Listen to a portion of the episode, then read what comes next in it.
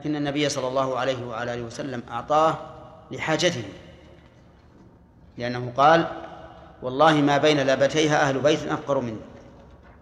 وقبل ذلك لا تصدق به. نعم، قبل ذلك لا تصدق به، يعني قبل أن إيه قبل أن يعلم بحاله.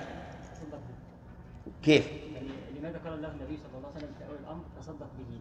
إيه، ظن أنه أن حاله ماشية، ظن أنه ما عنده حاجة، ما عليه حاجة، لكنه لا يجد ما, ما يتصدق به، لكن أموره ماشية. نعم، قال له خذ تصدق به، لأنه قال لا أستطيع أن أتصدق، يعني ما عنده إلا مقدار كفايته فقط، فقال خذ هذا تصدق به. فلما قال ما في أهل بيت أفقر منه، قال تصدق به على هذا. هذا الشيخ إذا جاءنا رجل مثل حال هذا الشخص نعطيه. نعطيه منين؟ نعطيه من بيت المال. ليش؟ ليكفر، يتصدق به. نعطيه ليكفر؟ ليتصدق به كما أعطى النبي صلى الله عليه وسلم هذا الرجل. أي نعم، هذا الرجل أعطاه الرسول لحاجته. في الأول قال خذ هذا تصدق به، لأن التمر الذي جاء قد يكون من الزكاة، ما ندري عاد من الزكاة ومن غيرها. فإذا أعط... فإذا تبرع له أحد، إذا تبرع له أحد من بيت المال أو من عند ماله يتصدق، يزكي، يعني يكفر به ولا بأس. أي نعم.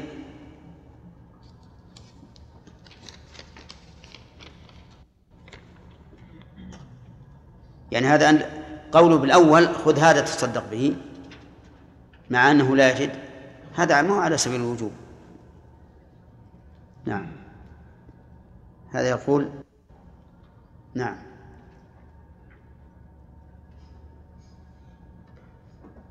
أن الحكم المرتب على وصف يقوى بقوة ذلك الوصف ويضعف بضعفه.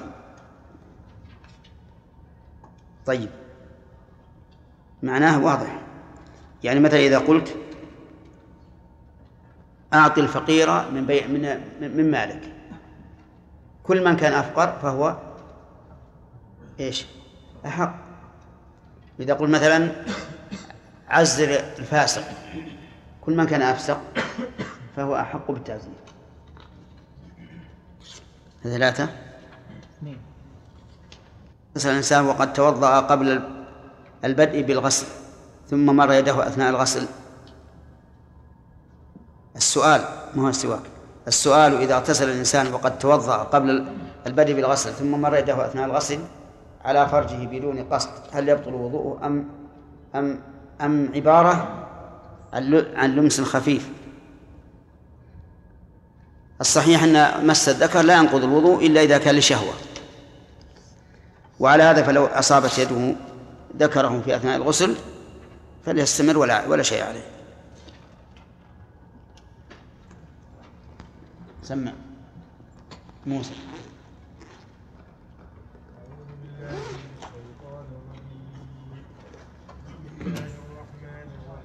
نعم، ها، وإن تكو حسنة فيها قراءتان. نعم، ما هما؟ حسنة حسنة والثانية حسنة حسنة، ويضاعفها يضاعفها قراءتان أيضا، يضاعفها ويضاعفها. آه، كيف يكون التضعيف؟ الحسنة بحسنتين أو أو كيف؟ الحسنة بعشر أمثالها أو أكثر. نعم. طيب، أحسنت. آدم،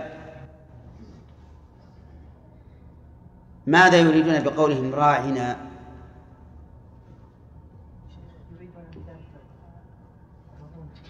من الرعونة. آه، يعني أصابك الله بالرعونة. تمام.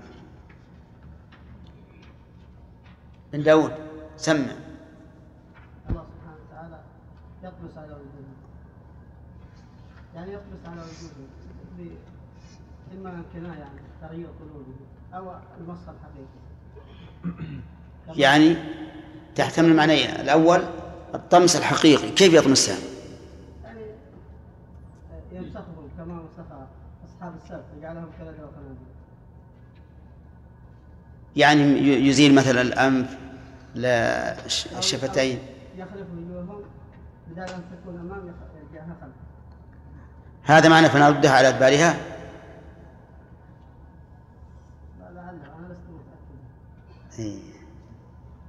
نعم. يعني قال العلماء الطمس قد يكون على معناها الحقيقي أو على معناها المعنوي. نعم. يكون طمسا معنويا أو حسيا. أحسنت. فإن كان معنويا فهو أن يردهم الله عز وجل عن أن يستمعوا إلى الحق أو يستمعوا به. أو يكون حسيا على حقيقته بأن. فإذا طمس الوجوه يعني الوجهات مثلا مثل قول لا تختلفوا تختلف وجوهكم. نعم. أو لا يخالف الله بين وجوهكم. نعم. أو طمس حقيقي. يطمس الوجه حتى يكون كخف البعير ثم يدار إلى الخلف. طيب من أصحاب السبت يا بن داود؟ قوم من بني إسرائيل. أقول قوم من بني إسرائيل. إيه وش وش شأن وش شأنهم؟ نعم نهاهم نهاهم الله سبحانه وتعالى عن الصيد يوم السبت. نعم. فاحتالوا وكانوا ينصبون الشباك يوم الجمعة. احتالوا على طول. احتالوا يعني على على طول حرموا عليهم اليوم واحتالوا باكر. لا. ها. يعني كانوا يوم أن يسبتوا يأتي يأتوا يأتيهم حيتانهم شرعا على الماء، فلما طال عليهم الأمد وقست قلوبهم احتالوا، كانوا ينصبون الشباك يوم الجمعة ويتركونها يوم السبت ويوم الأحد يأخذونها، فيقولون نحن ما صدنا يوم السبت. نعم. فالله سبحانه وتعالى مكر بهم كما مكر، فمسخهم قردة وخنازير. قردة؟ بأي دليل أنه مسخهم قردة؟ كما قال في سورة البقرة.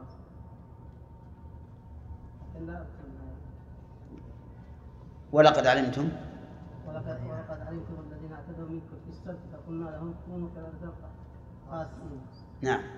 فجعلنا مكان لما بين يديها وما خلفها وموعظة للمتقين. وأين الدليل على أنه جعلهم خنازير؟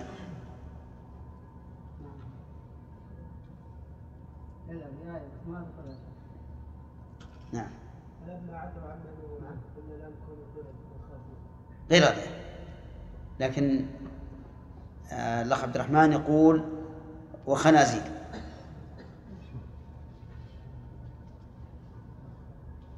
يلا قل. أنا لا أذكر الآن الآية، لكن ذكروا في هذا أنهم صغارهم قردة وكبارهم جعلهم خنازير. أين الدليل؟ ما في تفسير ذكرها، ما أدري ما أذكر الآن أنها آية ذكر فيها. نعم.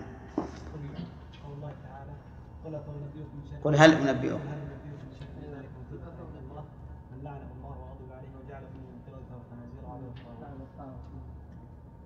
إيه بس هل إن الخنازير هم أصحاب السبت وأو قوم آخرون مسخوا الخنازير؟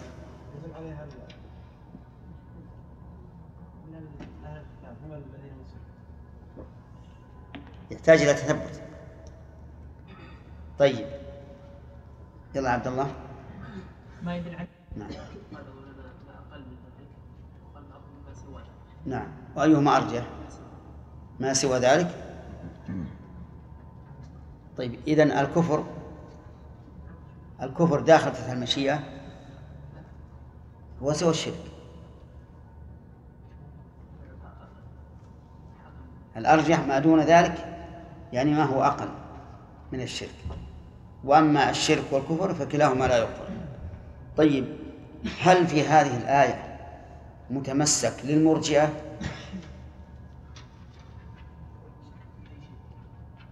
في أنه لا يضر مع, مع الإيمان معصية. نعم. وهم يقولون إنها تقع مكفرة. طيب إذا ما ليس فيها دليل على قول المرجئة، بل هو بل هي دليل على ضد قوله. طيب من الذين يزكون أنفسهم؟ عام عام. وهل تذكر أحدا من الطوائف قبلنا زكوا أنفسهم؟ ماذا قال؟ والنصارى قالوا ذلك.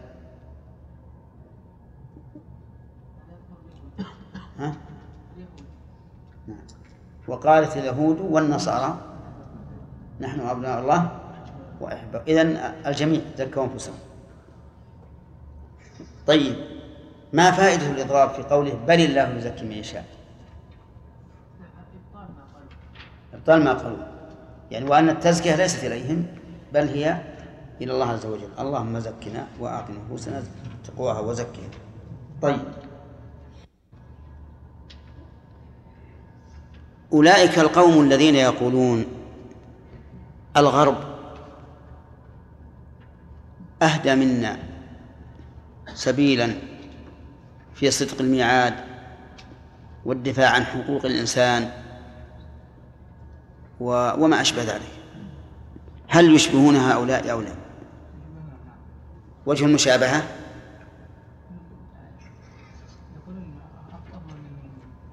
وهؤلاء يقولون للذين كفروا هؤلاء أهدى من الذين آمنوا سبيلا. طيب ما هو الحسد؟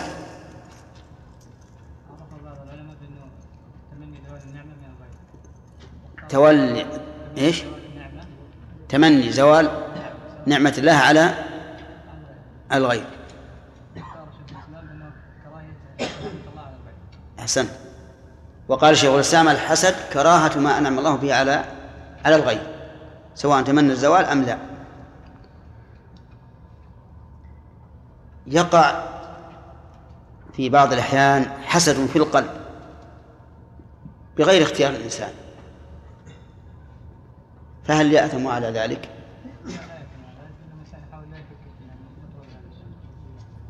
لا يأثم بما يكون في قلبه من الحسد، ولكن يجب عليه أن يحاول التخلص منه وأن لا يبغي على المحسود، لقوله في الحديث إذا حسدت فلا تبغي. طيب ما مناسبة فقد آتينا آل إبراهيم لما قبلها؟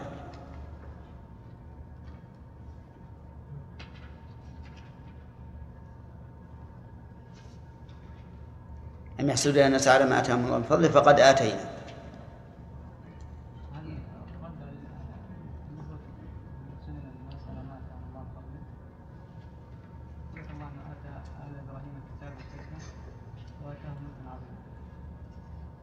هي مناسبتها لما سبق.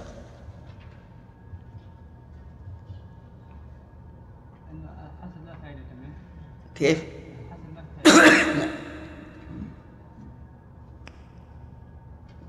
اي نعم، انهم لا يستطيعون ما نعم الله به على هؤلاء.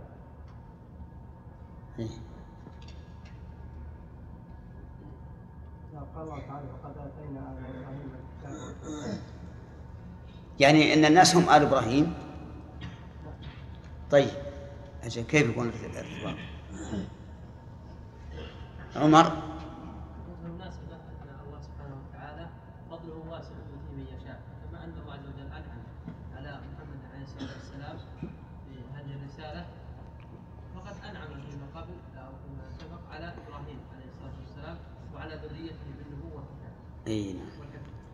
يعني كأنه قال كيف تحسدون الناس وأنتم قد آتاكم الله من فضله لأنكم من بني إسرائيل.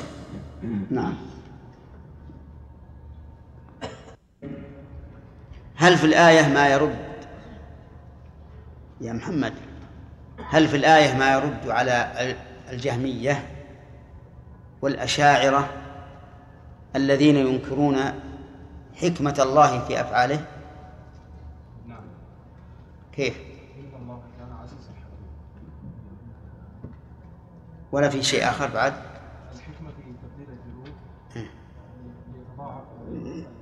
لكن هل في الآية ما يدل على ذلك؟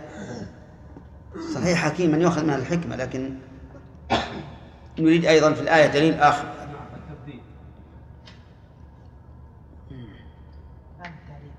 لام التعليل أين هي؟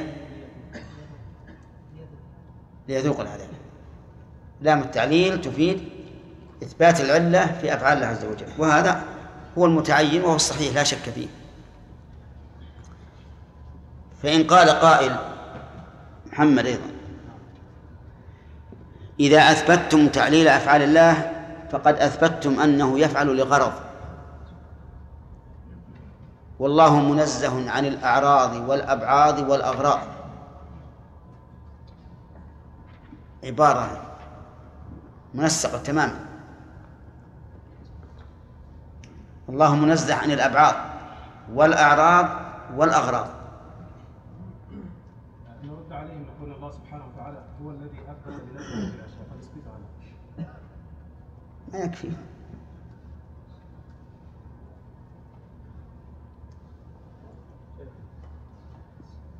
أنتم معنا ولا جاكم منهم؟ أن هذه الأمور لم يفعلها الله عز وجل لمصلحته. أحسنت.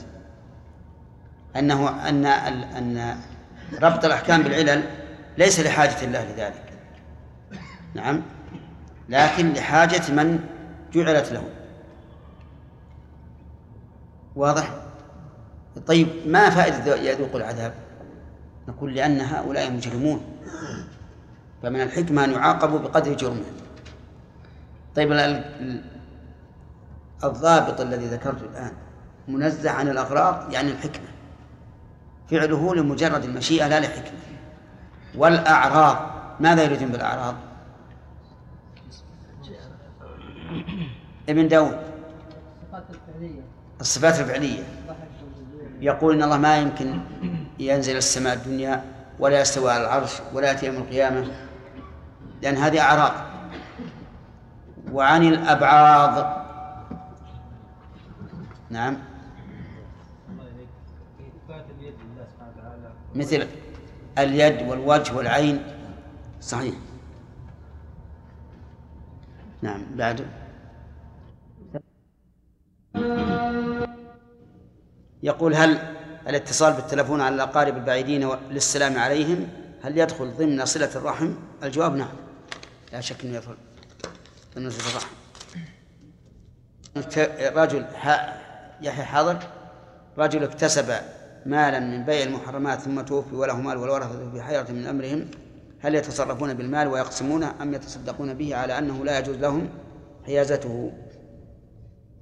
إن كان هذا المال له ملاك معلومون فإنه يرد إليه، مثل أموال الغصب والسرقة وما أشبهه. وأما إذا لم يكن له ملاك معلومون فإنه للورثة. آخر سؤال. قال الله تعالى: ألم تر إلى حاج إبراهيم في ربه.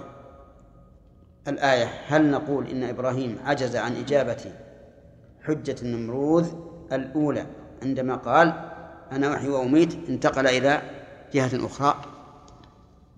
ما تقولون؟ لا، ما عجز، لكنه أراد أن لا يطيل الجدل بذكر شيء لا يمكنه أن أن يجيب عنه.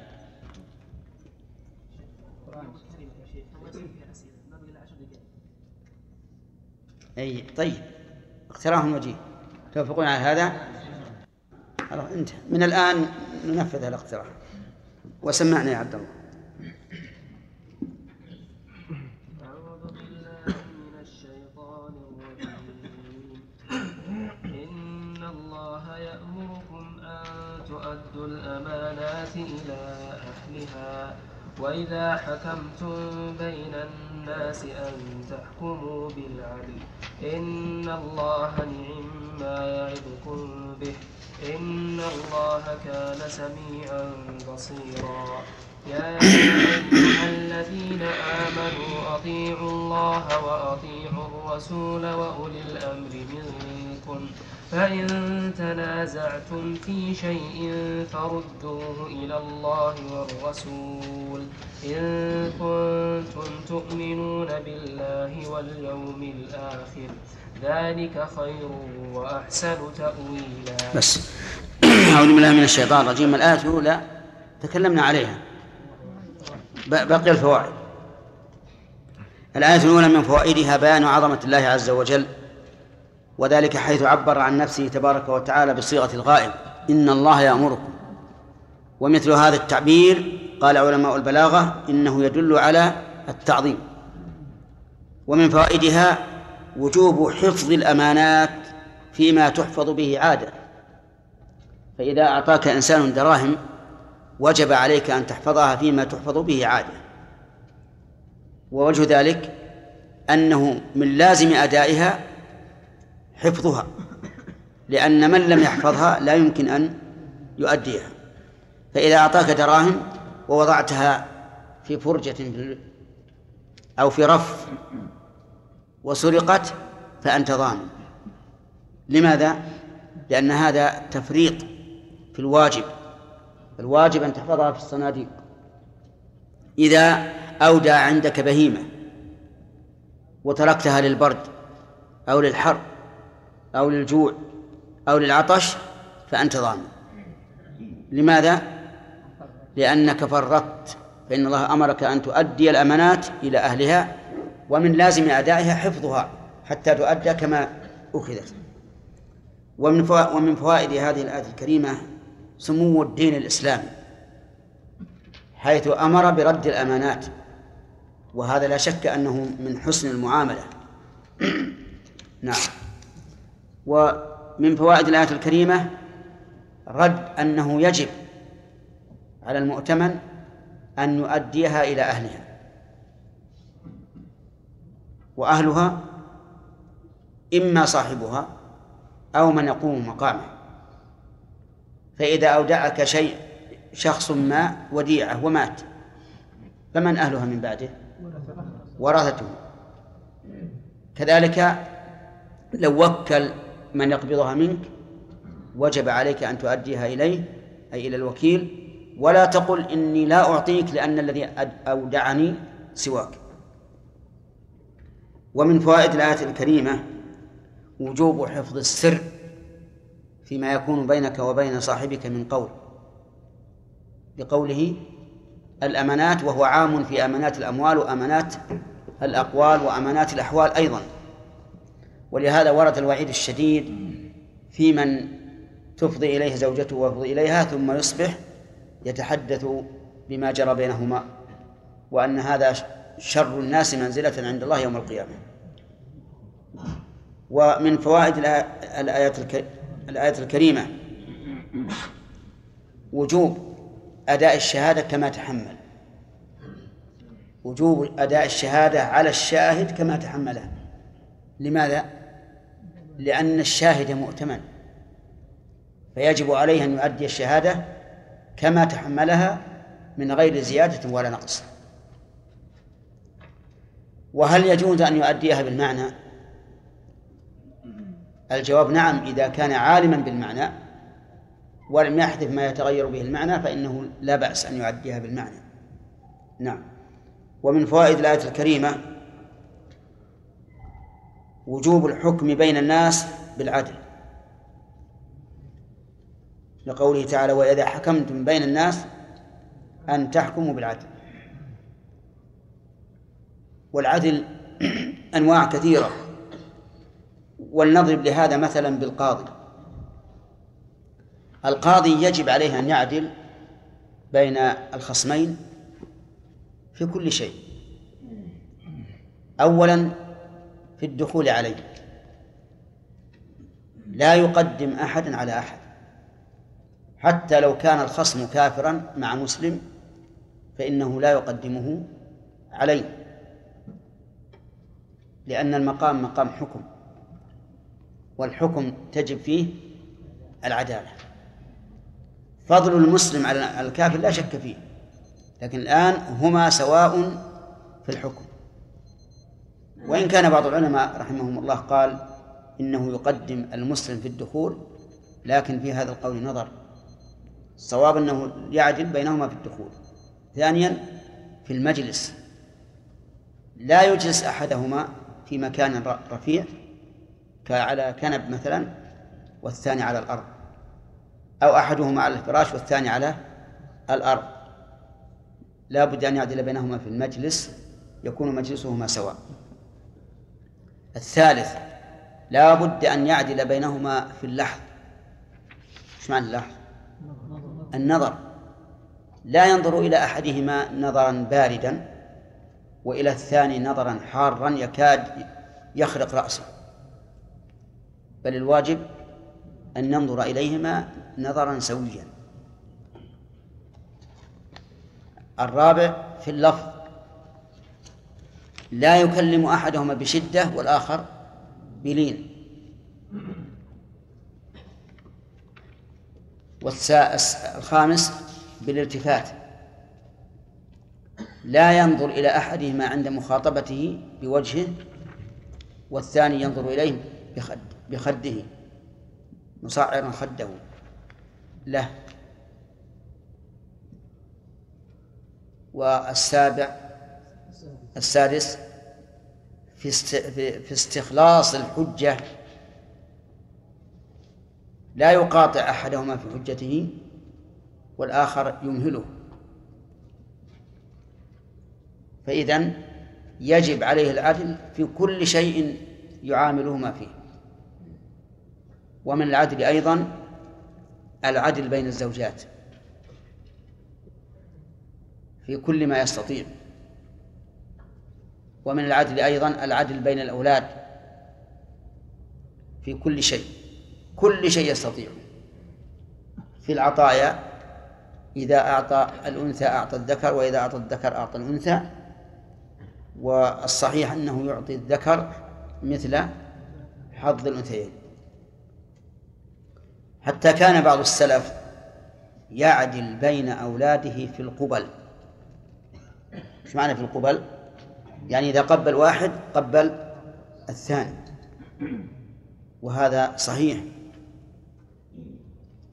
الصبيان الصغار ما عدا الكبار شيء آخر، لكن الصبيان الصغار ترى الإنسان الصبي إذا شاء إذا رأى قد قبلت الثاني نعم يأتي ويزاحم، يدخل خده عليك، يعني لابد أن أن تقبله.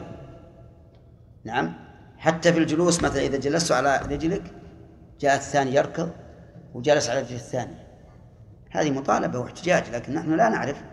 هو الآن يحتج ويقول لماذا تفعل ويأخذ حقه بالقوة.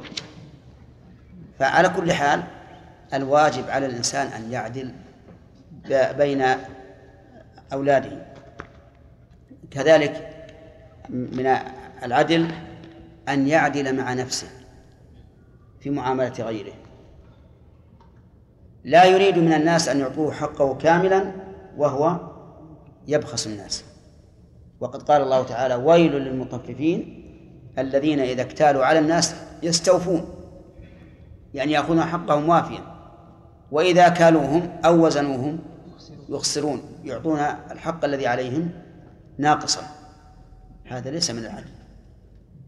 العدل أن تعامل الناس بما تحب أن يعاملوك به. ولهذا شدد النبي صلى الله عليه وعلى آله وسلم في هذه المسألة وقال: لا يؤمن أحدكم حتى يحب لأخيه ما يحب لنفسه. وهذه هي آداب الإسلام العظيمة. ومن فوائد هذه الآية الكريمة التعبير بالعدل دون المساواة، التعبير بالعدل دون المساواة. والغريب أن كثيرا من الناس العصريين تجدهم شغوفين في التعبير بالمساواة دون العدل. لا تكاد تجد أحد منهم يقول الدين الإسلامي دين العدل، بل يقول الدين الإسلامي دين المساواة. ولا أدري والله أعلم لماذا استخدمت هذه الكلمة المساواة، هل هي واردة علينا من الخارج أم ما أدري؟ لأنك إذا قلت المساواة دون العدل قالت الأنثى أنا لا بد أن أعامل كما يعامل الرجل. وقال الرجل الساقط الذي لا خير فيه لا بد أن أعامل كما يعامل الشريك، وهلم جرا. لكن إذا استعملنا العدل فمعناها أن ننزل كل إنسان منزلته. ها؟ يقول: أم تفرض على ابنتها الموظفة مبلغ من المال شهريا مع العلم بأنها ليست محتاجة، ولكن من باب الترفيه عن النفس، والبنت لا تريد أن تعطي الأم ولكن تخاف من غضب الأم عليها. والله إذا كان لا يضرها فهو من البر. ها؟ ما يلزمها جل. ها؟ لا ما عليها، ما دام يضرها ما عليها. اي نعم. هذا يقول: ما حكم الصلاة في مسجد فيه قبر سواء كان صحابي او تابعي او غيره كالذي في بلادنا؟ اين بلادك؟ الأردن. آه فهناك مسجد فيه قبر أبي عبيدة، وآخر فيه ضرار بن أزور وغيره، بس هل نتحقق فيه هؤلاء؟ يعني كل الناس معروف، الظاهر أنه ما يتحقق هذا الشيء، لكن على كل حال القاعدة في هذا: إن بني القبر على المسجد وجب هدم المسجد، إن بني المسجد على القبر وجب هدم المسجد ولا تجوز الصلاة فيه.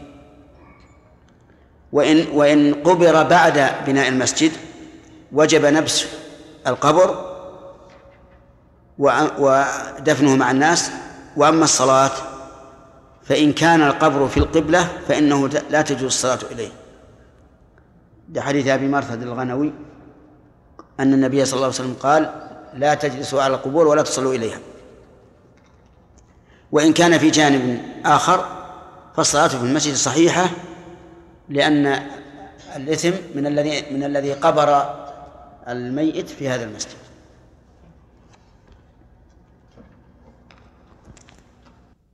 لا يتحقق مثلا مثلا هل مقبور هذا إنما قبر بعد بناء المسجد، مثلا في الجامع الأموي في دمشق في قبر في وسط المسجد يقولون هذا مقام يحيى بن زكريا أو قبر يحيى بن زكريا. إيه. وقبر يحيى بن زكريا قبل المسجد تقول في مثل هذه الحال هذا لا عبرة به، العبرة بالواقع. لا عبرة به. لا. والتصوير أبدا، العبرة بالواقع، لأن ما فيه أحد قبر معلوم إلا الرسول عليه الصلاة والسلام من الأنبياء. وقبر موسى كان الرسول يعلمه، قال إنه عند الكثيب الأحمر،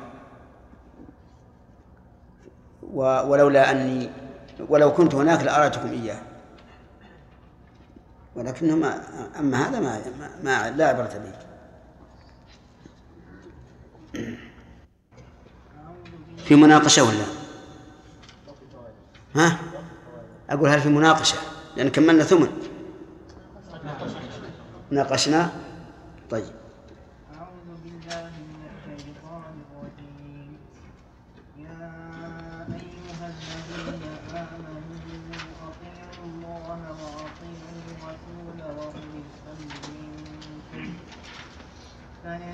تنازعتم في شيء فردوه إلى الله والرسول إن كنتم تؤمنون بالله واليوم الآخر ذلك خير وأحسن تأويلا.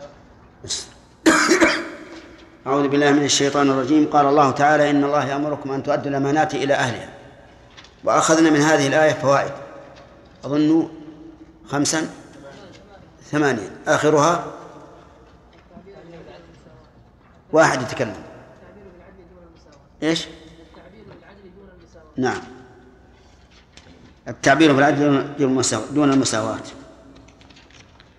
ومن فوائدها من فوائد الآية الكريمة ثناء الله سبحانه وتعالى على ما يوجهه من الأحكام إلى العباد، لقوله: إن الله نعم ما يعظكم به.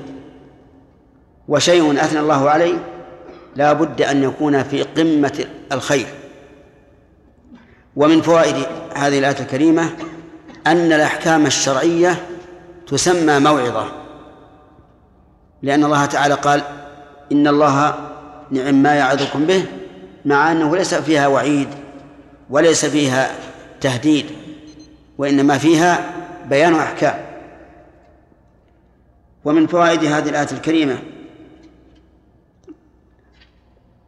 كمال حكم الله عز وجل، وذلك بثناء الله عليه وكونه موعظة للقلوب. ولهذا كلما ازداد الإنسان تمسكا بطاعة الله ازداد إيمانا ويقينا ورغبة في الخير. ومن فوائد الآية الكريمة إثبات إثبات هذين الاسمين من أسماء الله، وهما السميع والبصير. وتكلمنا كثيرا على معنى السميع، وأظن لا حاجة إلى إعادة الكلام فيه لوضوحه.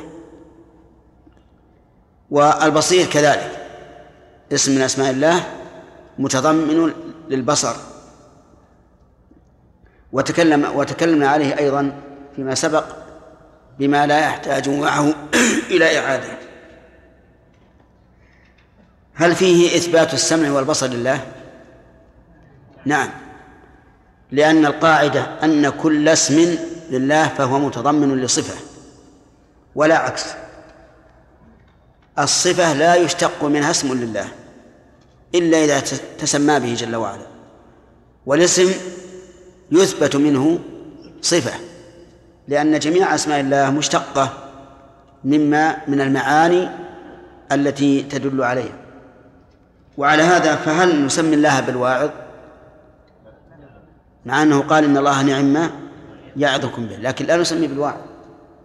أفعاله وصفاته لا يشتق منها أسماء له، أما أسماؤه فإنها تتضمن الصفات.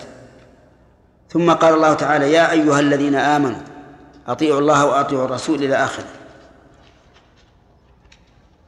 صدر الله هذه الآية بالنداء، وقد سبق أن تصدير الحكم بالنداء يدل على العناية به، لأن النداء يطلب منه انتباه المنادى لما يلقى إليه. أعرفتم ذلك؟ وفي وفي النداء بوصف الإيمان إشارة إلى أن ما يذكر من مقتضيات الإيمان، يعني أن ما يذكر وامتثاله من مقتضيات الإيمان. وفيه أيضا أن عدم القيام به نقص في الإيمان،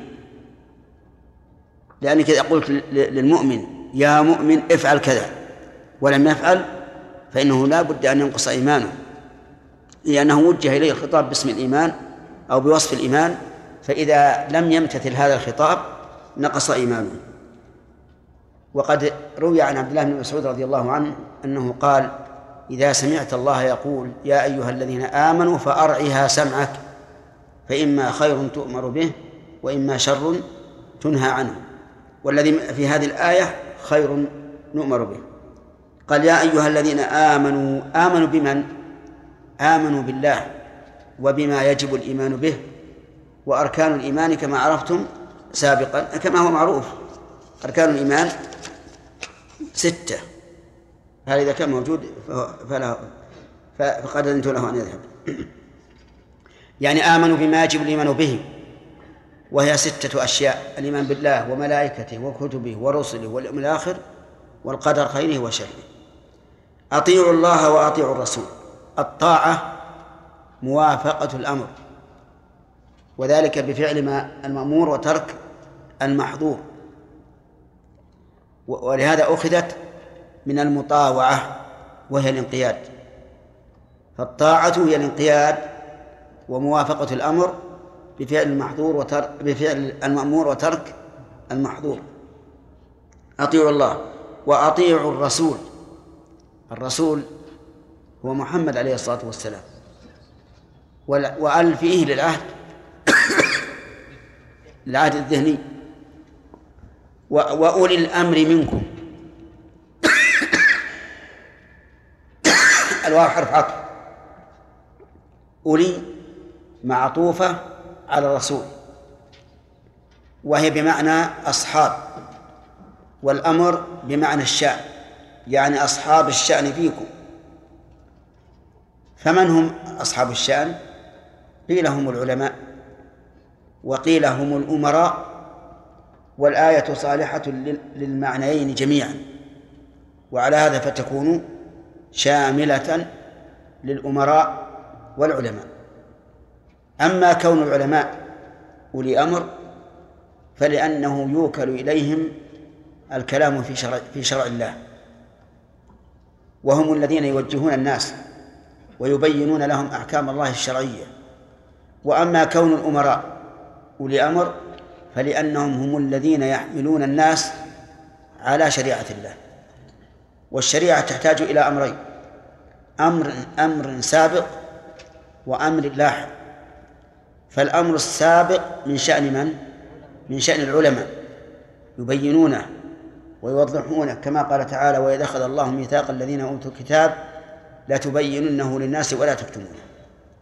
وأمر لاحق وهو من شأن الأمراء يلزمون الناس بشريعة الله ويقيمون حدود الله على من خالف، فالكل عليه مسؤولية. وبهذا التقسيم نعرف أن مسؤولية العلماء أشد من مسؤولية الأمراء، لأن العلماء لا يمكن أن يمشوا على شيء حتى يبينه من؟ العلماء. الأمراء لا يمكن أن يمشوا على شيء إلا بعد بيان العلماء. وعلى هذا فشأن العلماء في الأمة الإسلامية أعظم من شأن الأمراء، ويجب على الأمراء اتباع العلماء فيما يبينونه من شريعة الله. وقوله وأولي الأمر منكم، قلنا الأمر بمعنى إيش؟ بمعنى الشأن، يعني أصحاب الشأن وهم العلماء والأمراء. ويحتمل أن يكون المراد بالأمر طلب الفعل من من من ممن هو دون الآمر أو على وجه الاستعلاء، ويكون معنى الأمر أي الذين لهم أن يأمروا الناس، والعلماء يأمرون الناس كما قال الله تعالى: ويقتلون النبيين بغير حق ويقتلون الذين يأمرون بالقسط من الناس وهم العلماء. والأمراء كذلك يأمرون. فالأمر هنا صالح لمعنى أيضا الشأن، والأمر الذي هو طلب الفعل على وجه الاستعلاء. وهنا يقول وأولي الأمر منكم ولم يعد الفعل، أطيعوا الله وأطيعوا الرسول وأولي الأمر منكم، ولم يقل جل وعلا وأطيعوا أولي الأمر، لأن طاعة ولاة الأمور تابعة لطاعة الله، ولهذا لو أمروا بغير طاعة الله، لو أمروا بما يخالف طاعة الله لم يكن لهم طاعة، فهي أي طاعتهم تابعة لطاعة الله ورسوله. ثم قال: فإن تنازعتم في شيء، وهذا متوقع متوقع جدا أن يحصل النزاع بين من ومن؟ بين أولي الأمر، بعضهم مع بعض، وبين أولي الأمر مع عامة الناس. بين أولي الأمر بعضهم مع بعض كالعلماء يختلفون، مثلا الأمراء يختلفون مع العلماء، أو بعضهم مع أو أو مع الناس بأن يختلف العلماء مع الناس، أو يختلف الناس مع الأمراء، أو ما أشبه ذلك. المهم أن التنازع هنا غير غير مقيد، فيشمل النزاع بي... فيشمل التنازع بين العلماء وبين الأمراء وبين العلماء مع الأمراء وبين العلماء مع الناس والأمراء مع الناس، وهذا لا بد أن يقع. إن تنازعتم في شيء، وفي شيء هذه نكرة في سياق الشرط فتكون للعموم، أي شيء يتنازع فيه فإنه يرد إلى الله والرسول. ثم قال: إلى الله والرسول. إلى الله لا يمكن أن يقول قائل أننا نذهب إلى الله عز وجل ونتحاكم عنده، ولكن أو نرد الشيء إليه، ولكن الرد إلى الله هو الرد إلى كتابه. أما إلى الرسول فهو الرد إليه شخصيا في حياته وإلى سنته بعد وفاته صلى الله عليه وسلم. إن كنتم تؤمنون بالله واليوم الآخر، هذه جملة شرطية يراد بها الإغراء والحث، أي إن كنتم صادقين في الإيمان بالله واليوم الآخر فامتثلوا هذه الأوامر. طاعة الله، طاعة الرسول، وأولي الأمر، والرد عند التنازع إلى كتاب الله وسنة رسوله صلى الله عليه وسلم. وقول تؤمنون بالله، الإيمان بالله يتضمن الإيمان بوجوده وربوبيته وألوهيته وأسمائه وصفاته، واليوم الآخر الإيمان بكل ما يكون بعد الموت سواء في البرزخ أو بعد قيام الساعة. وإنما نص الله على اليوم الآخر لأنه اليوم الذي يقع فيه الجزاء، واليوم الذي يقع فيه الجزاء لا بد أن يحسب له الإنسان الجزاء حسابه خوفا من أن يجازى بالسوء في يوم القيامة. ذلك خير وأحسن تأويلا، ذلك المشار إليه كل ما سبق من طاعة الله وطاعة رسوله وولي الأمر والرد إلى الله والرسول عند التنازع. ذلك خير أي في الحال والحاضر، وأحسن تأويلا أي أحسن مآلا وعاقبة. فامتثال هذه الأوامر الأربعة يحصل به الخير في الحاضر والخير في المستقبل. والإنسان كل الإنسان لا يسعى إلا لخير حاضر أو خير مستقبل، لأن الماضي مضى بخيره وشره ولا يمكن إعادته. في هذا الحديث فو... في هذه الآية فوائد. أولا حسن التناسق بين آيات الله، بين الآيات في القرآن في الكتاب العزيز، فإنه لما ذكر أداء الأمانات والحكم بين الناس بالعدل ذكر ما يحصل به الخير أيضا إضافة إلى ذلك، وهو طاعة الله ورسوله. ومن فوائد الآية الكريمة وجوب طاعة الله وإن خالفت الهوى، وإن خالفت الواقع، وإن خالفت الحال، خلافا لمن يمتثل طاعة الله إذا وافقت الواقع ولم يجد معارضا، لأن من قيد طاعة الله بهذا فهو في الحقيقة لم يطع الله وإنما اتبع هواه.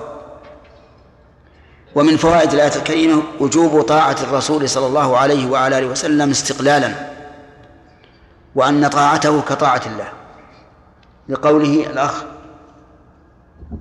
نعم أصبر أه؟ وجهه إليك، ما وجه أن طاعة الرسول مستقلة؟ لا نعم، لأنه أعاد الفعل أطيع الرسول، ولم يجعل طاعة الرسول تابعة لطاعة الله. ومن فوائد هذه الآية الرد على من كفر بالسنة وقال أنا لا نقبل إلا ما جاء في القرآن، واضح، لأن الله جعل طاعة جعل طاعة الرسول استقلالا. والحقيقة أن الذي يقول هذا القول لم يتبع ما جاء به القرآن. ليش؟ لأن القرآن أمر بأن يتبع الرسول عليه الصلاة والسلام، فقال قل يا أيها الناس إني رسول الله إليكم جميعا الذي له ملك السماوات والأرض لا إله إلا هو يحيي ويميت فآمنوا بالله ورسوله النبي الأمي الذي يؤمن بالله وكلماته واتبعوه. ولم يقل اتبعوه إن وجدتم لذلك أصلا في القرآن، بل هو عام. ومن فوائد هذه الآية الكريمة وجوب طاعة ولاة الأمور، لقوله وأولي الأمر منكم. ومن فوائد هذه الآية أن طاعة ولاة الأمور من طاعة الله، لأن الله تعالى أمر بذلك. ومن فوائدها أنهم لو أمروا بما يخالف طاعة الله ورسوله فلا طاعة لهم، لأن الله جعل طاعتهم تابعة، وأولي الأمر منكم. ومن فوائدها أن طاعة ولاة الأمور واجبة حتى وإن لم يأمر الله بذلك الشيء المعين الذي أمروا به. وهنا لا بد من التقسيم، فنقول ما أمر به ولاة الأمور على ثلاثة أقسام. القسم الأول ما أمر الله به، والقسم الثاني ما نهى الله عنه، والقسم الثالث ما لم يرد به أمر ولا نهي. أما ما أمر الله به فإن ولاة الأمور إذا أمروا به صارت طاعتهم واجبة من من وجهين: الوجه الأول طاعة الله، والوجه الثاني طاعة ولاة الأمر. مثال ذلك أن يأمروا بالأذان، بإعلان الأذان، أن يأمروا بإقامة الصلاة جماعة في المساجد، أن يأمروا بأداء الزكاة. هذا واجب واجب من وجهين: الوجه الأول طاعة الله، الثاني طاعة ولاة الأمر. الثاني أن يأمروا بما نهى الله عنه، أن يأمروا بما نهى الله عنه، مثل أن يقول الناس افتحوا خانات الخمر، فهؤلاء فهذا لا يطاعون فيه. أو يأمروا بقتل شخص لا يحل قتله، ونحن نعلم أنه لا يحل قتله، وإنما أمروا بقتله عدوانا وظلما، فهنا لا طاعة لهم. أما إذا أمروا بقتله بحق كقصاص أو ردة أو فساد في الأرض أو تعزير يسوغ يسوغ لهم التعزير به، فإن هذا فإن طاعتهم في ذلك واجبة. لكن إذا كنا نعلم أنه ظلم بغير حق فإن فإننا لا نطيعه. كذلك أيضا لو لو أمروا بإدخال الحدود الأراضي على على الجيران ظلما وعدوانا، فإننا إيش لا نوافقهم على ذلك ونعصيهم، لأن طاعتهم تابعة لطاعة الله ورسوله. ومن ذلك قصة أمير السرية الذي أمره النبي صلى الله عليه وعلى آله وسلم على سرية وخرج بهم وغاضبهم يوما من الأيام، فأمرهم أن يجمعوا حطبا، فجمعوا حطبا امتثالا ليش؟ لأمر الرسول عليه الصلاة والسلام، لأنه أمرهم بطاعته. ثم قال أضرموا به النار، فأضرموا به النار. إلى هنا المسألة يعني ممكنة. ثم قال لهم ألقوا أنفسكم في النار، ألقوا أنفسكم في النار، فتوقفوا.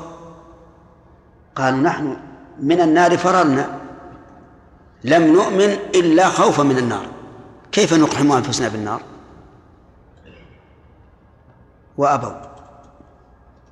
فلما رجعوا إلى النبي صلى الله عليه وعلى آله وسلم قال لو دخلوها ما خرجوا منها،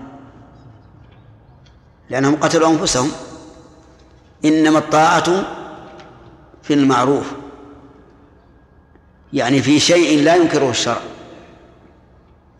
القسم الثالث أن يأمر ولاة الأمور بما لم يتعلق به أمر ولا نهي، وهنا معترك القول. فالمتمردون على ولاة الأمور يقولون لا سمع ولا طاعة، هذا الدليل أن هذا واجب. نعم. والمؤمنون يقولون سمعا وطاعة، لأننا لو, لو لم نطعهم إلا في أمر ورد فيه الشرع بعينه لكانت الطاعة ليست لهم. الطاعة لإيش؟ للأمر الشرعي. مثلا لو قال إنسان أنا لا أخطأ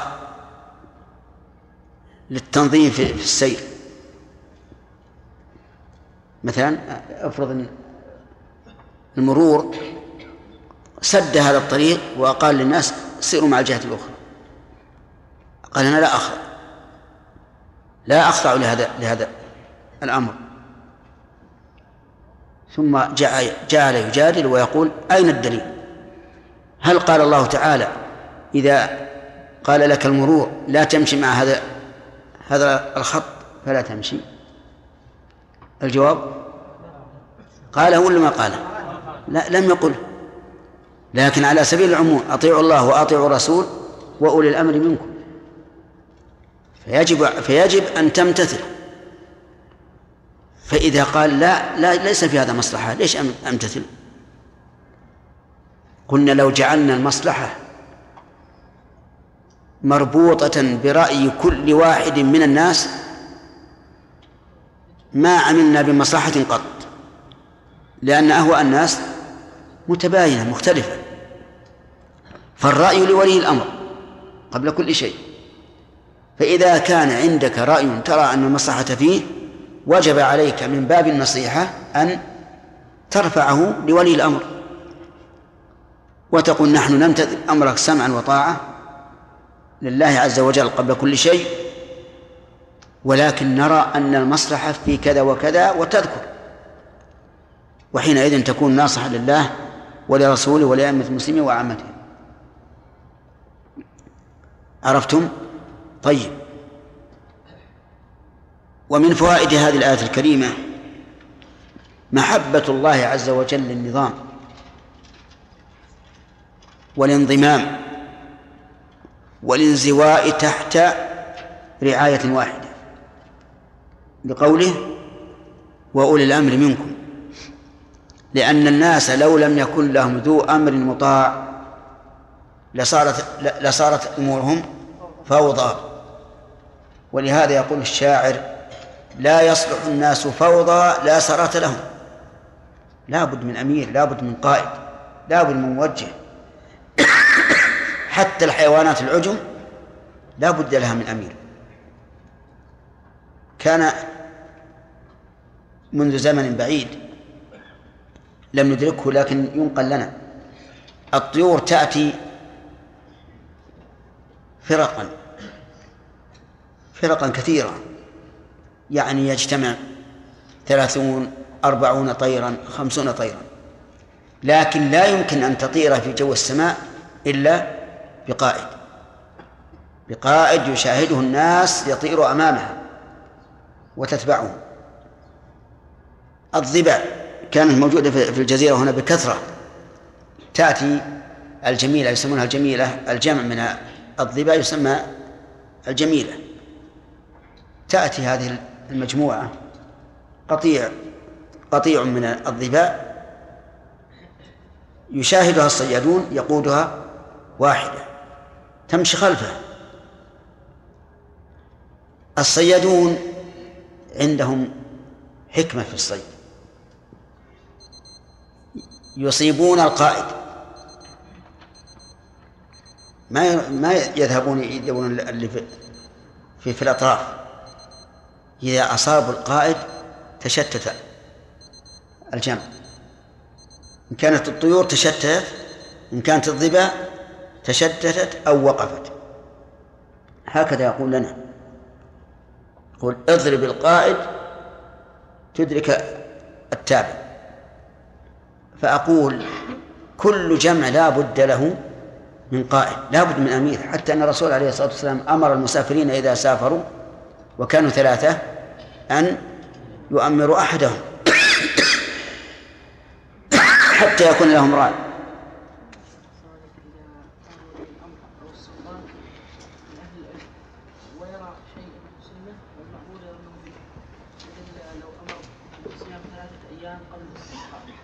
نعم.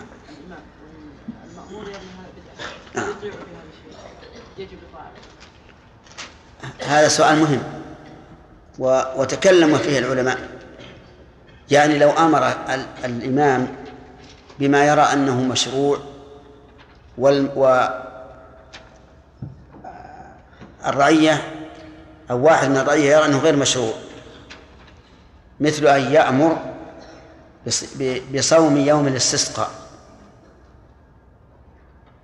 فإن الفقهاء رحمهم الله يقولون ينبغي للإمام أن يأمر الناس بالصيام يوم الاستسقاء، فهل يلزم الصوم؟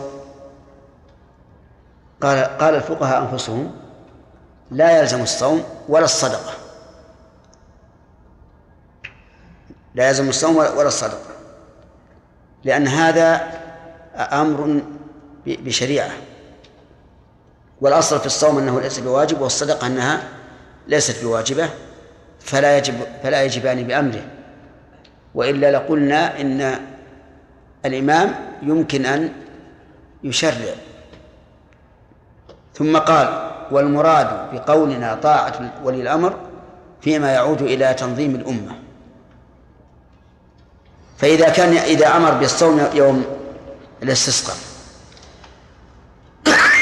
وكان هذا العالم يرى أنه ليس بسنة، لأن النبي صلى الله عليه وعلى آله وسلم لم يأمر الناس حين خرج الاستسقاء أن يصوموا،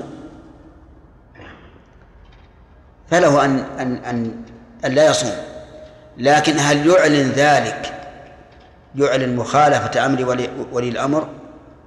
نقول لا يعلنه، وفيما بينه وبين الله لا يلزمه، لكن المنابلة وإعلان المخالفة هذا في أمر يسوغ فيه الاجتهاد، هذا خطأ، ولهذا ينتقد على من يتكلم بما يرى مع إظهار الإمام رأيه في هذا في موضع في شيء من الموضوع من الموضوعات، ينتقد على من تكلم بخلافه وقال إن هذه مسألة اجتهادية وللإمام اجتهاده ولي اجتهاده،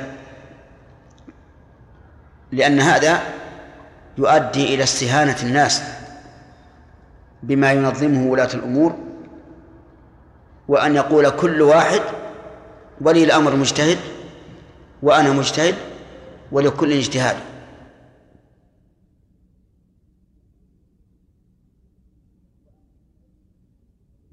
وأنا مجتهد ولكل اجتهاد والواجب نصيحة الله ولرسوله ولأئمة المسلمين وعامتهم أن يتكلم مع ولي الأمر الذي خالفه باجتهاده ويبين له. نعم. أحسن الله إليكم. بغض النظر عن الأمر، لأنه ربما يقال الأمر بالمحرم قليل مثلا في بلادنا مثلا، الحمد لله، لكن فرض واقع معين مثل المحلات تبيع المنكرات أو التعامل بالمنكرات وشيء من هذا، وش موقف المسلم تجاهها؟ نعم.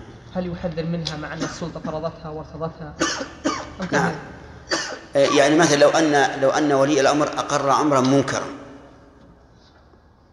فإنه يجب أن أن يبين إنكاره، لكن لا يوجه الإنكار على ولي الأمر، ولكن يحذر الناس منه.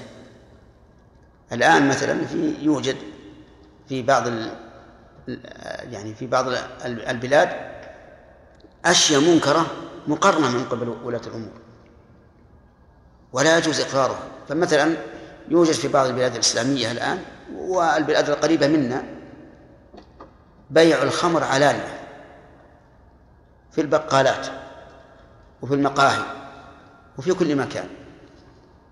هل نقول للناس لا تحذروا منها، لا تحذروا الناس منها بناء على أن ولي الأمر سمح بها؟ لا، يجب أن يحذر الناس منها، لكن لا ينتقد ولي الأمر لإقراره إياها، بل ينصح يكتب له نصيحة. نعم. الاستدلال يا شيخ ولاة الأمر بتنظيمه كذا في الجماعات الإسلامية وأنه لا بد أن يكون لها قائد حتى يسيرها وينظم أمورها وأمور المساجد التي تحت يدها وكذا، هل يستدل به عليه؟ لا، يعني كون الرسول أمر أن المسافرين أن يؤمروا واحدا منهم لا يدل على أنه يجوز للطوائف أن تؤمر واحدة منها في داخل البلد الذي فيه سلطة الإمرة، لكن في السفر ما عندهم أحد يرجعون إليه، فلا بد من أن نؤمر واحدة منهم.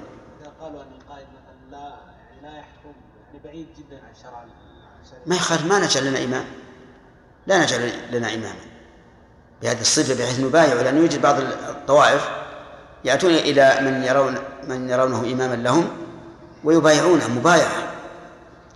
على السمع والطاعة، هذا لا يجوز. بدون مبايعة إذا رأوا صاحب رأي منهم يرجعون إليه في الاستشارة لا في توجيه الأوامر فلا بأس.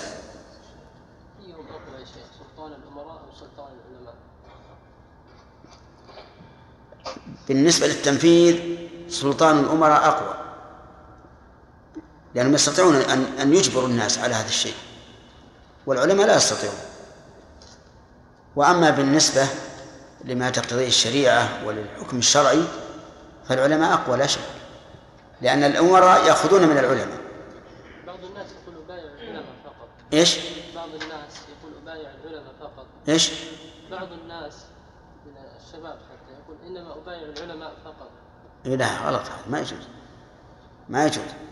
حتى العلماء لا يرضون بهذا، والعالم العلماء يرون أنه تجب البيعة لمن والله الله أمرنا على ما فيه من الأمور التي قد لا ترضى. نعم نعم.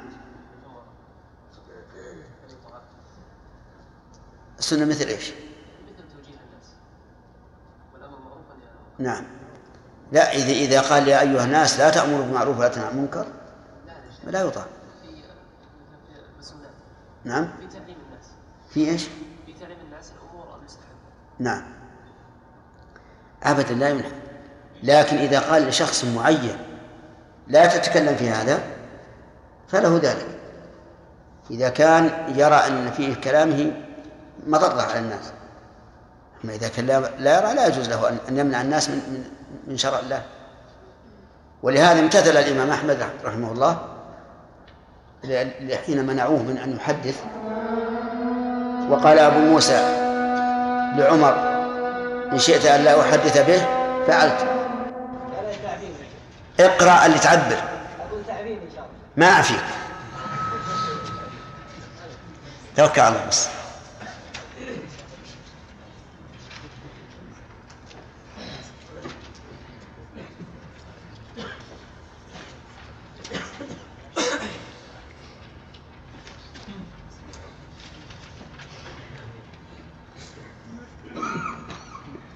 ألم ترى إلى الذين يزعمون أعوذ بالله من الشيطان الرجيم. ألم ترى إلى الذين يزعمون أنهم آمنوا بما أنزل إليك وما أنزل من قبلك يريدون أن يتحاكموا إلى الطاغوت وقد أمروا أن يكفروا به ويريد الشيطان أن يضلهم ضلالا بعيدا. وإذا قيل لهم تعالوا إلى ما أنزل الله وإلى وإذا قيل لهم وإذا إيه رده رده رده تعالوا شلفك فوق فتحه وإذا قيل لهم تعالوا إلى ما أنزل الله وإلى الرسول رأيت المنافقين يصدون عنك صدودا فكأنما أصابتهم مصيبة بما قدمت أيديهم ثم جاءوك يحلفون بالله إن أردنا إلا إحسانا وتوفيقا. أولئك الذين يعلم الله ما في قلوبهم ما في قلوبهم فأعرض عنهم وعظهم وقل لهم وقل لهم في أنفسهم قولا بليغا. أحسنت، جيد يا أخي ما شاء الله. لا لا ما شاء الله عليك، يعني نظن أنك ما تقرأ ولا كلمة إلا تغلط فيها. الله يزيدنا وإياكم بالفضل. أظن أن نتكلم على فوائد الآية التي قبل. نعم. ها يا أيها الذين آمنوا أطيعوا الله وأطيعوا الرسول، تكلمنا على فوائدها. ها منها طيب. أعوذ بالله من الشيطان الرجيم.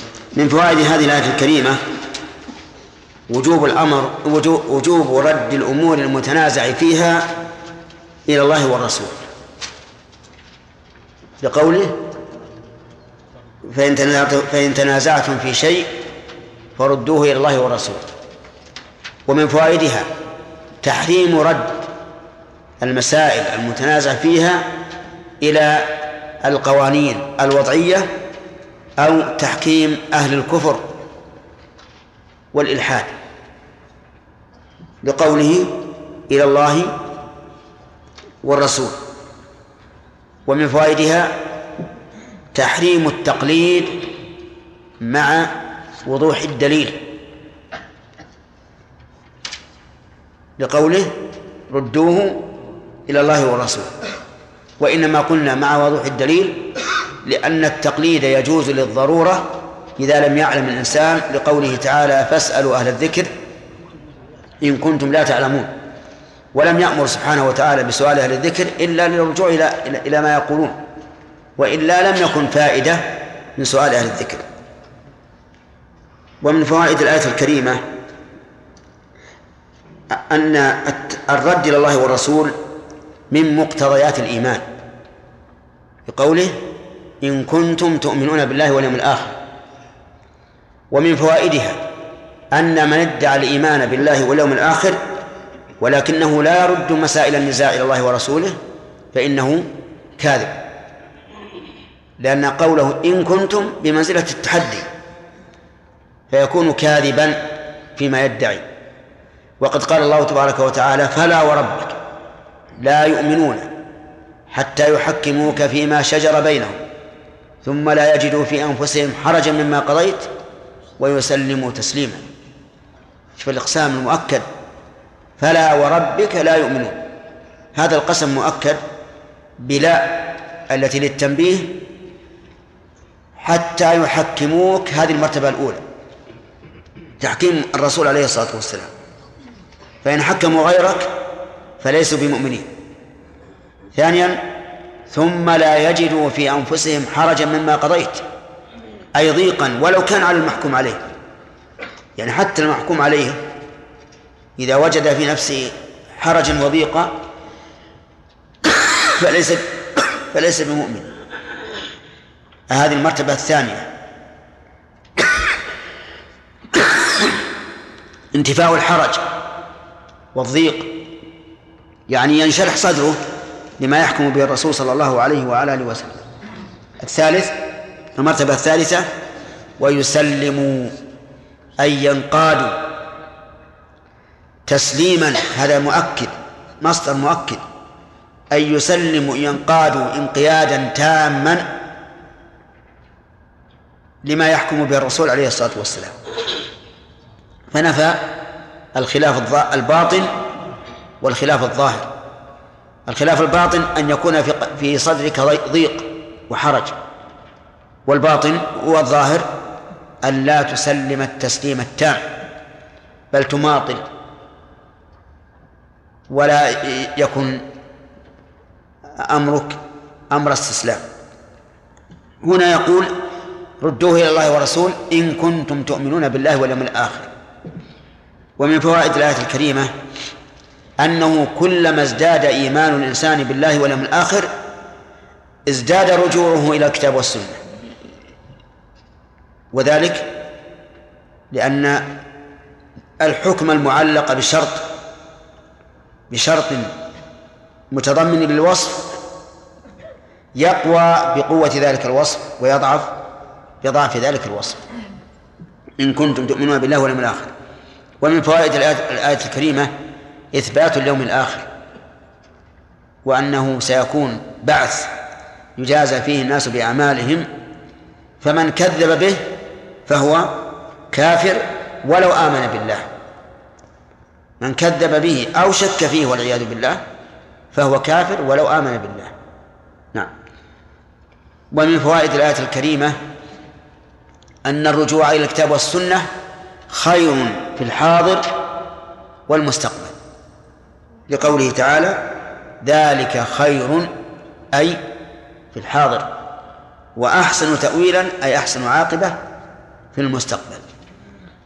ومن فوائدها بطلان توهم من حكم القوانين الوضعية وظن أن الأمة تصلح بها، فإن نقول هذه القوانين الوضعية ما كان صالحا موافقا للكتاب والسنة فصلاحه وإصلاحه ليس بذاته، ولكن إيش بموافقته للكتاب والسنة.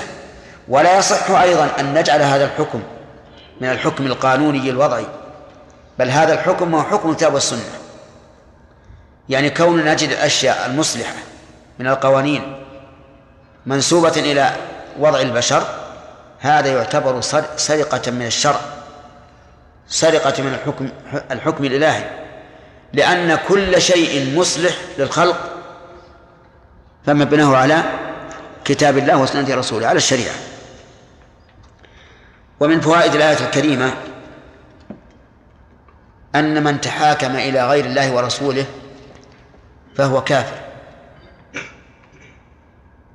ولكن هل هو الكفر المخرج من الملة أو لا؟ نقول في هذا تفصيل بحسب حال المتحاكم، وذلك أنه إذا رأى أن أن الحكم الذي يقضي به تقضي به هذه القوانين خير من حكم الله ورسوله أو مثله فهو كافر، لأنه مكذب لقوله تعالى ومن أحسن من الله حكما لقوم يوقنون، ولقوله أليس الله بأحكم الحاكمين. وأما إذا كان لا يعتقد ذلك ولكن مشى مع العالم فهذا لا يكفر، لأن من الناس ولا سيما العامة من لا يدركون هذا الفرق، هذا لا يكفر. وبقي أن يقال إذا كنت في بلد لا يحكم إلا بالقوانين كبلد الكفار ومن أخذ بقوانينهم، وأنت الآن بين أمرين، إما أن يضيع حقك وإما أن تلجئك الضرورة إلى التحاكم إلى هؤلاء، فهل يجوز لك أن تتحاكم إلى هؤلاء؟ قد يظهر للإنسان أول, أول وهلة أنه لا يجوز أن تتحاكم، لأن هذا تحاكم إلى الطاغوت، ولكن نقول لك أن تتحاكم لا باعتقاد أن ذلك حكم ملزم، ولكن لأجل الوصول إلى حقك الذي لا يمكن أن تصل إليه إلا عن هذه الطريق. ثم إذا حكموا لك بما بما يوافق الشرع فخذ به لأنه شرع الله، وإن حكموا لك بخلاف ذلك فلا تأخذ به. وهذا هو الذي يحفظ الناس حقوقهم، لأنه من المشكل إذا كنت في بلد لا يحكم إلا بالقانون. وقد أشار إلى هذا ابن القيم رحمه الله في أول كتابه الطرق الحكمية.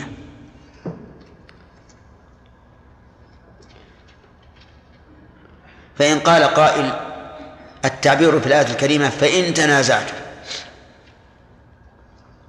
وإن لا تدل على وقوع الشرط بخلاف إذا، فإنها تدل على وقوع الشرط لكن توقته. ولهذا تجد الفرق بين أن تقول إذا قام زيد فأكرمه، أو تقول إن قام زيد فأكرمه. الأولى تدل على أنه سيقوم لكن إكرامه معلق بقيامه، والثانية لا تدل على أنه سيقوم، إن قام. فهنا إن تنازعتم معناها أن النزاع الأصل فيه أنه مرفوع فيما بيننا، وأن ال ال الأصل عدم المنازعة، لكن إن حصل النزاع فردوه إلى الله والرسول. وفي هذا فائدة نضيفها إلى الفوائد السابقة، وهي الإشارة إلى أنه لا ينبغي إيش النزاع بيننا، بل كلما أمكن درء هذا النزاع كان هو الأولى. ثم قال الله تبارك وتعالى ألم ترى إلى الذين يزعمون، وهذا بدء الدرس الليلة، ألم ترى إلى الذين يزعمون أنهم آمنوا بما أنزل إليك وما أنزل من قبل. الاستفهام هنا للتعجيب، يعني ألا تتعجب إلى هؤلاء. والخطاب في قوله ترى يجوز أن يكون موجها إلى الرسول صلى الله عليه وعلى آله وسلم، ويجوز أن يكون موجها لكل مخاطب بهذا الكتاب العزيز. وإذا دار الأمر بين هذا وهذا فالأولى الثاني أو الأول الأول الثاني أن يكون محمولا على العموم. وعلى الأول وهو أن المخاطب به الرسول صلى الله عليه وسلم لا يعني أن الأمة لا تخاطب به، لأن لأن ما خاطب به الرسول فهو خطاب للأمة، إما عن طريق الأسوة وإما لأنه القائد، والخطاب للقائد خطاب له ولمن يتبعه في قيادته. فها هنا أمور ثلاثة: أولا، هل الخطاب عام للرسول وللأمة؟ قلنا إذا إذا لم يكن مانع فهذا إيش هو الأصل وهو الأصح. ثانيا، إذا قلنا خاص بالرسول هل هو خاص به وغيره من الأمة يكون تبعا له عن طريق الأسوة، أو أنه وجه للرسول خطابا لا حكما، بمعنى أنه لما كان هو القائد الإمام لهذه الأمة وجه إليه خطاب، والخطاب الموجه للقائد يكون خطابا له ولمن وراءه. فيه احتمالان، وأيا كان فإن الخطاب واضح، نقول للعموم، يعني ألم ترى أيها المخاطب إلى الذين يزعمون. طيب، الآن هذا التقرير كله سوف يهدمه قوله يزعمون أنهم آمنوا بما أنزل إليك وما أنزل من قبلك، مما يجعلنا نقول أن الصحيح أنه خطاب للرسول صلى الله عليه وسلم، لكن كلامنا الأول باق على القاعدة أنه إذا لم يوجد مانع فالأصل حمله على العموم.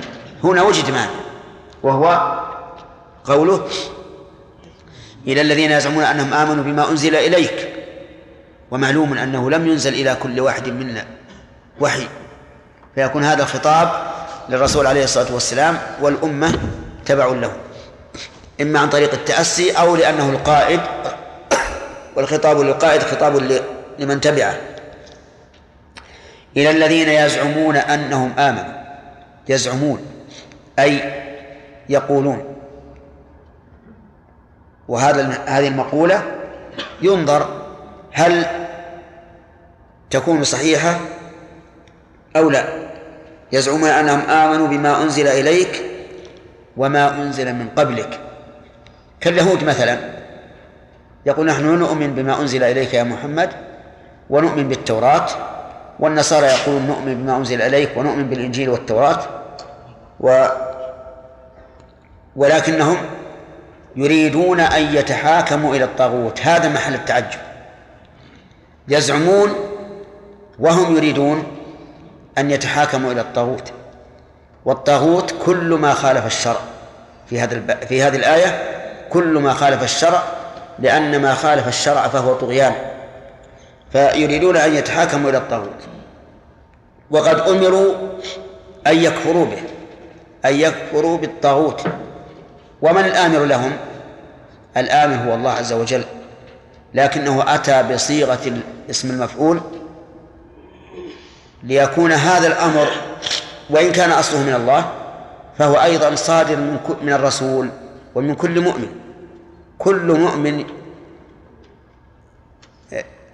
يأمر أن يكون التحاكم إلى الله ورسوله وأن يكفر الإنسان بالطاغوت، وقد أمروا أي من قبل الله ومن قبل أولياء الله أن يكفروا به أي بالطاغوت. وإنما قلنا إنه من قبل الله وقبل أوليائه لأنه نظير قوله صراط الذين أنعمت عليهم غير المغضوب عليهم، يعني ولم يقل غير الذي غضبت عليه، لأن طريقة هؤلاء تغضب الله وتغضب أولياء الله. وقد أمروا أن يكفروا به، ويريد الشيطان أن يضلهم ضل ضلالا بعيدا. إذن فهم تابعون للشيطان الذي يملي عليهم التحاكم إلى الطاغوت، فالشيطان يريد أن يضلهم ضلالا بعيدا أي بعيدا عن الحق، لأن التحاكم إلى الطاغوت يوجب للإنسان أن يبتعد عن الحق وأن يعلق قلبه بهذا الطاغوت. فإذا قال قائل مثاله نقول المثال: دعي أحد من الناس إلى إلى القرآن الكريم ولكن قال: لا، نتحاكم إلى التوراة، نتحاكم إلى الإنجيل، نتحاكم إلى القانون الفلاني. نقول: كيف تزعمون أنكم تؤمنون بالله؟ أو مثل يقول: نتحاكم إلى المحاكم التجارية والقوانين التجارية، وهو يدعى إلى التحاكم إلى الله ورسوله، فيقول: لا، نرجع إلى أعراف التجارة ولو كانت تخالف الشرع. هذا يدخل في هذه الآية. ثم قال: وإذا قيل لهم تعالوا إلى ما أنزل الله وإلى الرسول رأيت المنافقين يصدون عنك صدودا. إذا قيل لهم، من من القائل؟ أي واحد من الناس، أي واحد من الناس يقول: تعالوا إلى ما أنزل الله وإلى الرسول رأيت المنافقين يصدون عنك صدودا. هنا قال إلى إلى ما أنزل الله، إلى القرآن، وإلى الرسول، إلى سنته. رأيت المنافقين، والرؤية هنا رؤية بصر، رؤية عين، وعلى هذا فيكون المنافقين مفعول مفعولا به، ويصدون حال. وهنا قال رأيت المنافقين ولم يقل رأيتهم، فأظهر في موضع الإضمار، والإظهار في موضع الإضمار له فوائد. الفائدة الأولى: الحكم على هؤلاء بالنفاق، لأنه لو قال رأيتهم لم يتبين أنهم منافقون.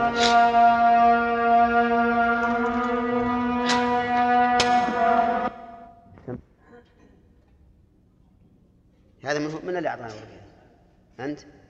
عندك يقول: الخالق اسم، والصفة الخلق، وخرج من الصفة أنه يخلق، وبعدين كانت تحته دلالة مطابقة وتضمن ولزوم. ما ذكرت دلالة اللزوم. دلالة اللزوم هي دلالته على العلم وإيش؟ والقدرة. ها؟ إيه طيب. زين، سمعني سمعني يا محجوب.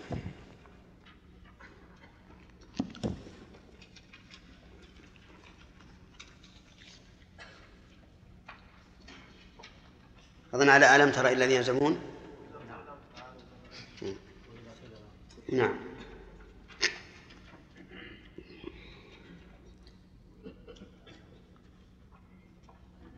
أعوذ بالله من الشيطان الرجيم. وإذا قيل لهم تعالوا إلى ما أنزل الله وإلى الرسول وإلى الرسول رأيت المنافقين يصدون عنك صدودا. فكيف إذا أصابتهم مصيبة بما قدمت أيديهم ثم جاءوك يحلفون بالله إن أردنا, إن أردنا إلا إحسانا وتوفيقا. أولئك الذين يعلم الله يعلم الله ما, ما, في, ما في قلوبهم فأعرض عنهم فأعرض عنهم وعظهم وقل لهم في أنفسهم قولا بليغا. أعوذ بالله من الشيطان الرجيم. قال الله تبارك وتعالى: ألم تر إلى الذين يزعمون أنهم آمنوا بما أنزل إليك وما أنزل من قبلك ماذا تستفيد من قول يزعمون؟